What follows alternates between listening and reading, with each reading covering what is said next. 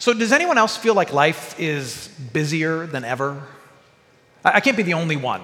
When you consider all the school things, all the work things, all the family things, there are, there are so many things.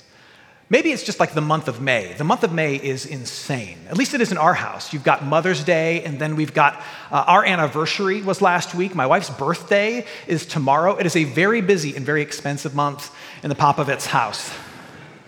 And I know that you're feeling it as well. We're all feeling incredibly busy. If you happen to meet someone who's in like the busy seasons of life, like 30s, 40s, and they say to you that they are not busy, hold their hands, look them in the eyes, and say to them, Teach me your ways.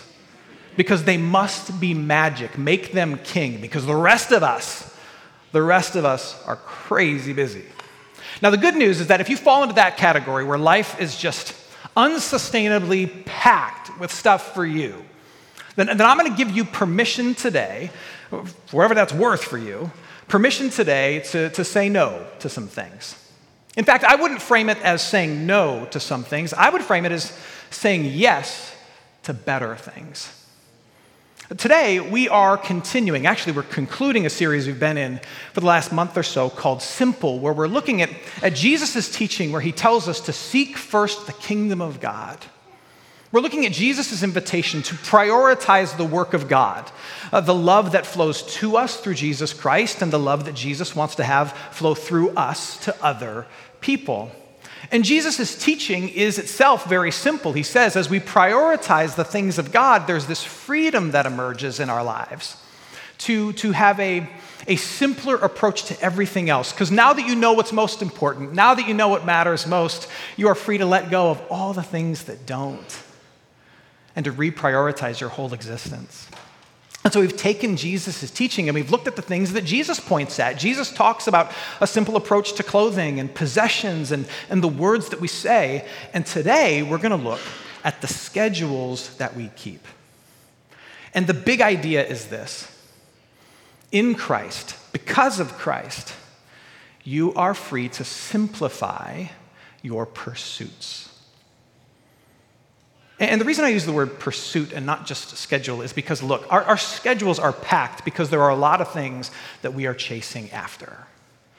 There's things that we're chasing after professionally. There are things we're chasing after uh, for our children. There are things we're chasing after for, for just our own personal benefit and well being. You know, th- there are experiences we want to have so that we make sure we, we live the fullest life that we can.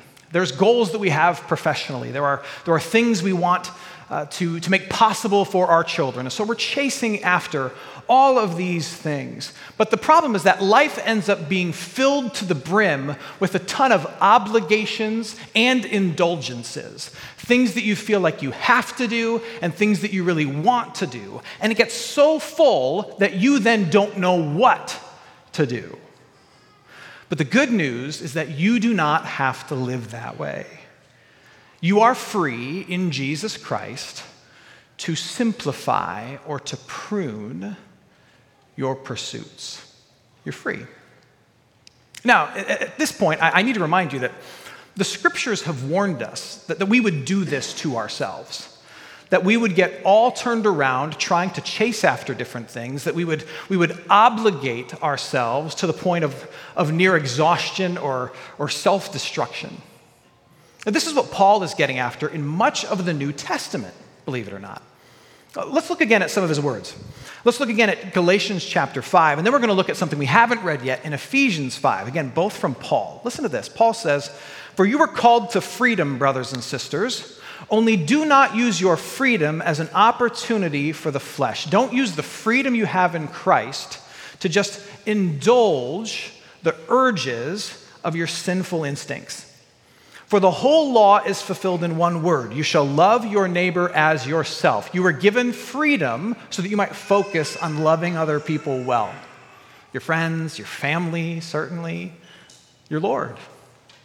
And then in Ephesians 5, look carefully then at how you walk or, or how you're living, not as unwise, but as wise, making the best use of the time.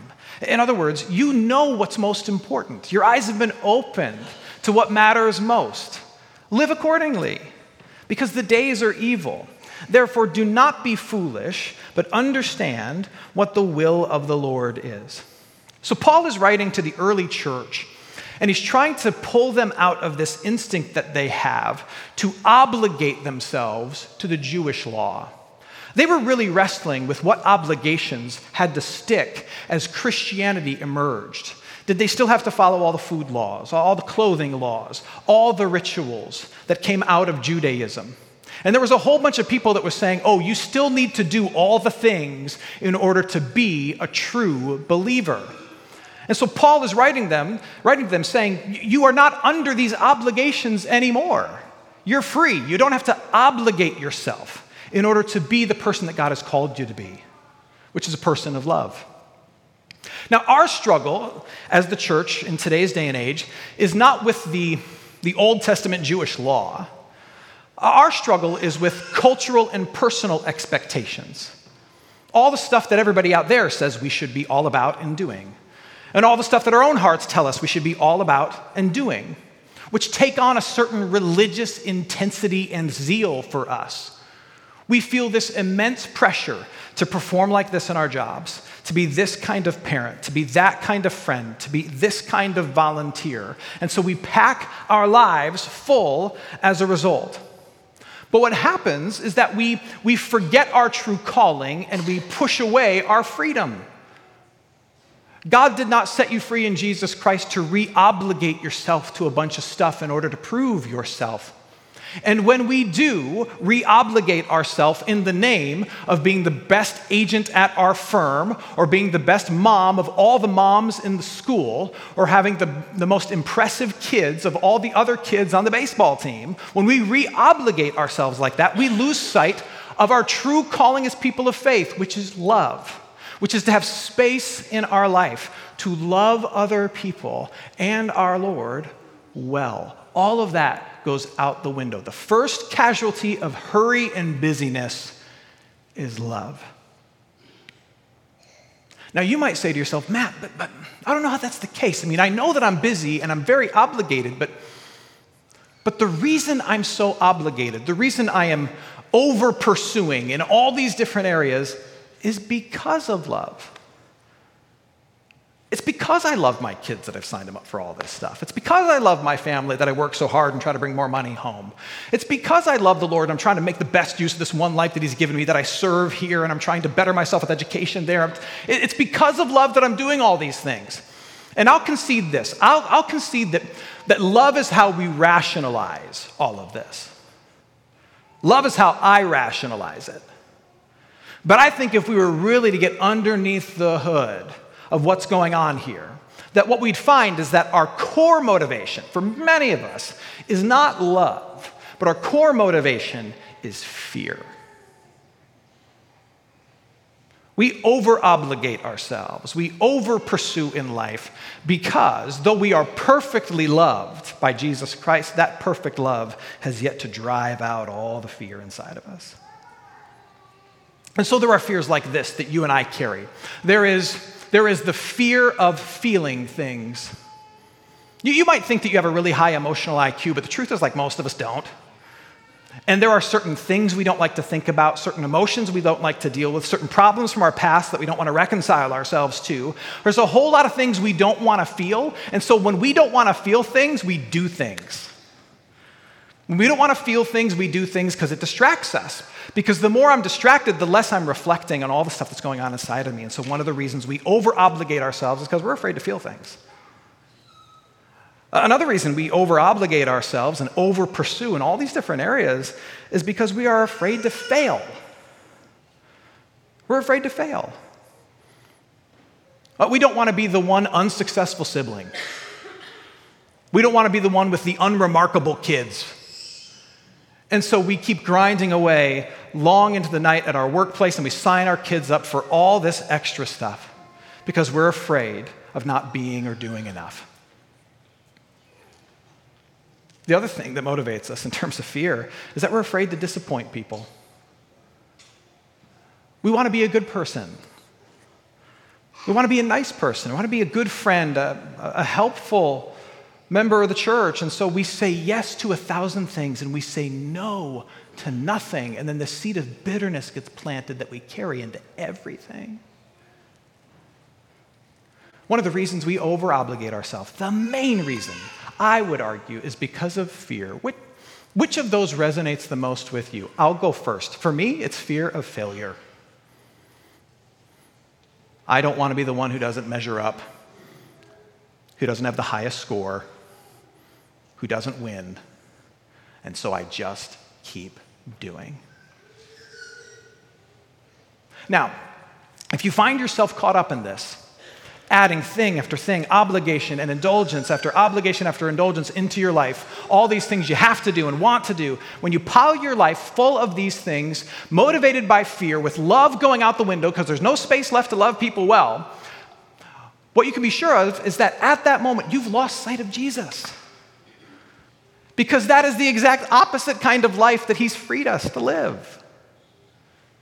Let me put it like this Do you know what the, the best feeling in the world is? The best feeling in the world. Believe it or not, it's not the first, first sip of coffee in the morning. It's not.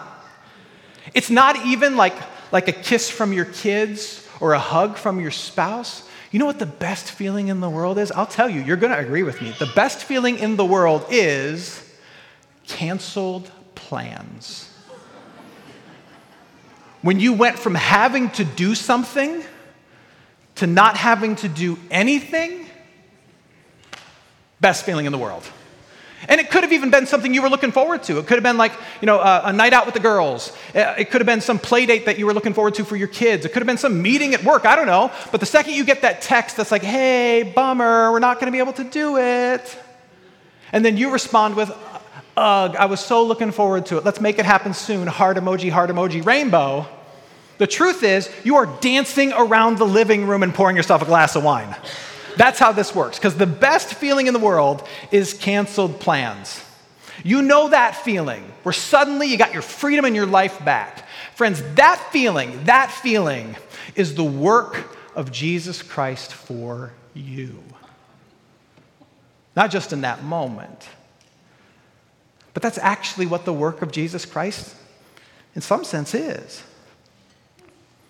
This obligation that you once had to do in order to be is canceled. This pressure that you've placed on yourself and others have placed on you to perform in order to be enough, to accomplish in order to be worthy, all of those plans are canceled in Jesus Christ. You do not have to do in order to be. That's all done because of Jesus. You do not have to go to that thing in order to be a good person. You do not have to show up at that place in order to be worthy. You do not have to vacation like an influencer or party like a frat boy in order to make the most of your life. Jesus Christ has lived a life where he has met every meaningful obligation. And then he's given that life to you, and you get to wear it as your own. And Jesus Christ has died a death that, that pays the price for every shortcoming, every failure, every issue you've ever encountered. And so now there's forgiveness for you. And Jesus Christ has earned for you a meaningful existence. He's, he's earned for you life to the fullest that does not end in the Father's family, and He's given that to you. So now your life of fear, wondering if you're going to miss out or not measure up, your life of obligation, feeling like you got to do this and do this and do this in order to be enough, all of that is canceled in Jesus Christ. You, you do not have to do that anymore. Like pour a glass and do a dance, it's done. Your schedule in that regard is clear. Now, if that's true, now you can understand why Paul writes with such urgency to the New Testament believers why he uses strong words, strong images like slavery with them. Because they are a free people, like you are a free people. And yet, they often choose, like you and I often choose, to re obligate ourselves, to put ourselves back under all the obligations of this world, trying to prove ourselves to be something that Jesus Christ has already declared us to be. And so, what Paul is saying is when you re obligate yourself and you burden your own life trying to earn things that are actually already given to you by Jesus Christ, you're not just busy, no. You're forsaking freedom and choosing slavery. That's who you are. That, that's what he says right here. Look, look again at this. Galatians chapter 5, verse 1, he says, For freedom, brothers and sisters, for freedom Christ has, present tense, has set us free. Stand firm, therefore, and do not submit again to a yoke of slavery. Don't submit yourself to it again. Don't re obligate yourself to the point of self destruction because you have been set free.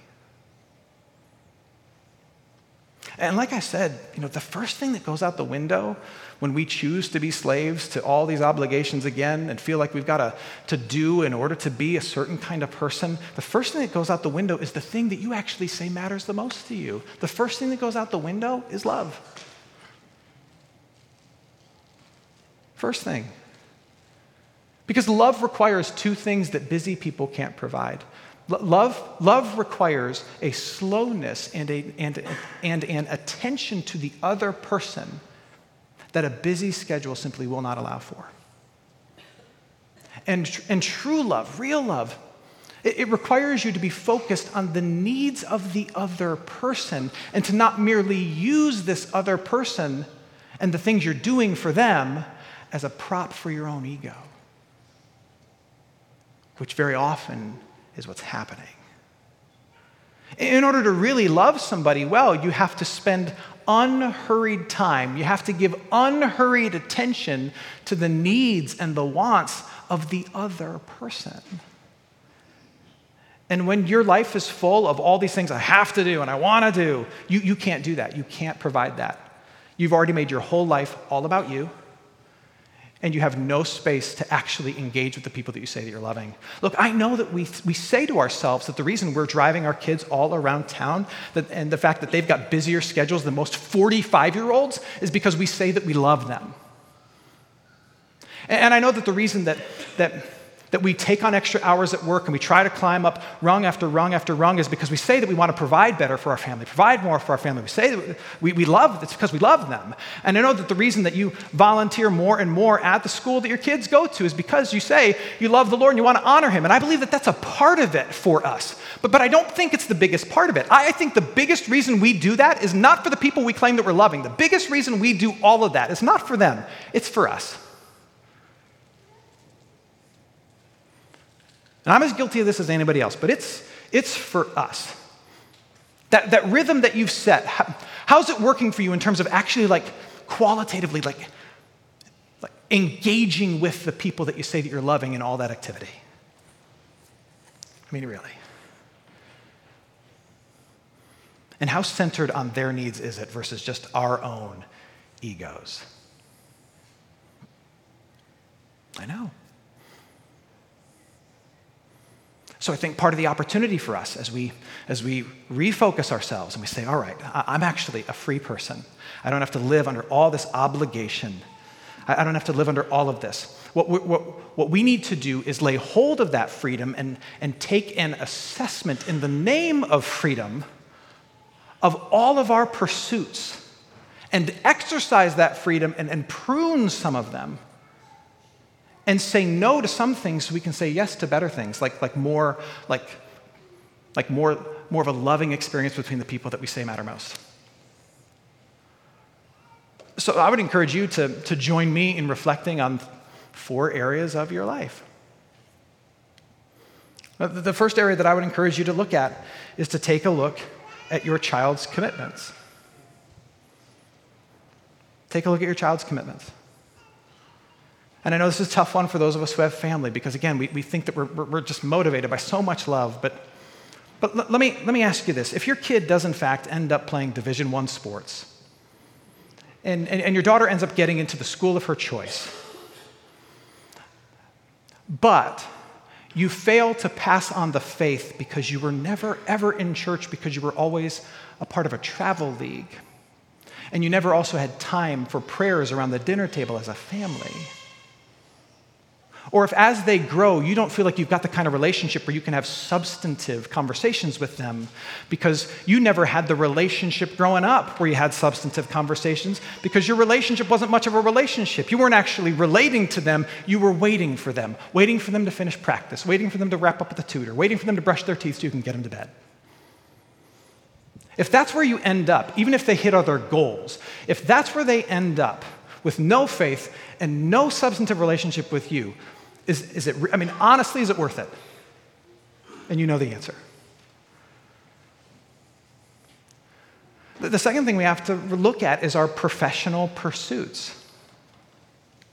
And, I'm a person who likes to keep score and crush goals as much as the next person. I, I am. But, but, I, but I have to look at this even as a pastor. I have to look at this just like you do. If, if not adding initials after your name and staying put at a certain rung on the, the corporate ladder means saving your marriage and having a functional faith, then what choice do you have?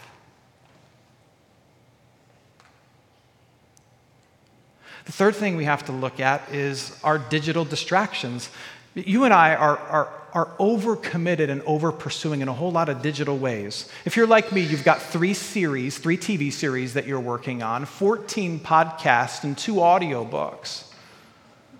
The average American is going to spend 3,400 hours, 3,400 hours this year staring at their device. 3,400 hours. What if we took half of that? Forget half. What if we took a third of that? What if we took a fifth 20%. What if we took 20% of that and we just stopped and we focused in some way, shape, or form on like these relationships and this relationship? What if, the, what if rather than scrolling your phone for 20 minutes every single morning, you like you, you listened to the scriptures for 20 minutes a day? What if, what if rather than, than getting through seasons five and six of Gilmore Girls, you like you played Lego with your eight-year-old for just a little bit? Like what if that happened? I think it'd probably be better think.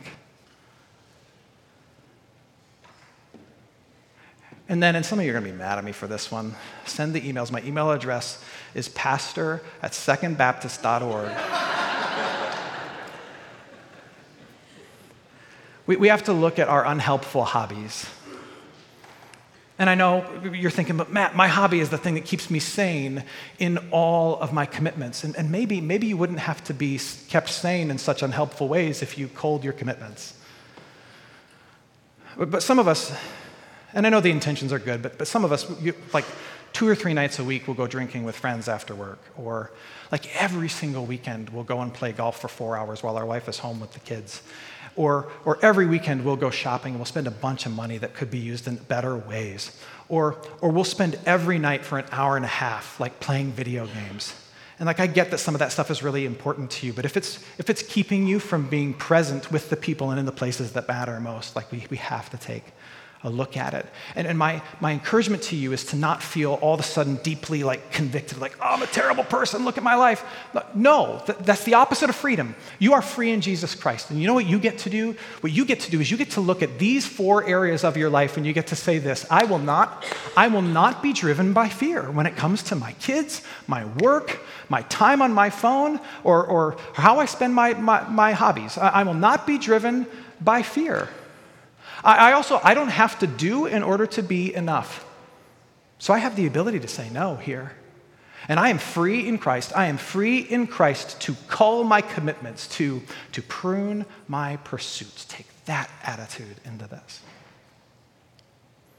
You know, we started this conversation a, a month ago by by just trying to take Jesus' invitation seriously, where Jesus says to his believers, to his followers, he says, My yoke, my burden is, my yoke is easy and my burden is light. What we wanted to do is, is take him seriously when he says that we can have more of the things that actually matter eternally if we're willing to let go of the things that don't.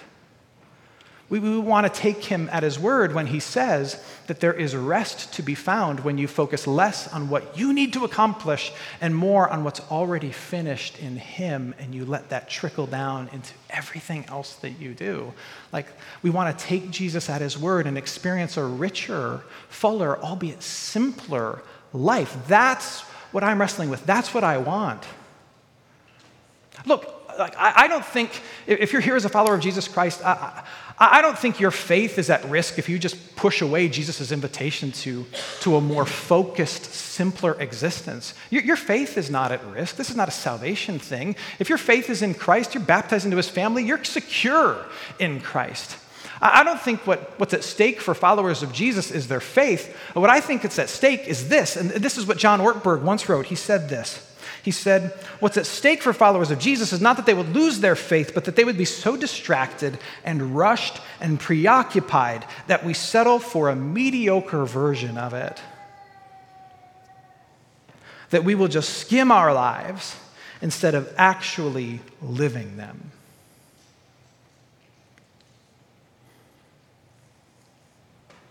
I don't think there's a single person in here who would say that their, that their money, their possessions, their clothing, their schedule gives them life.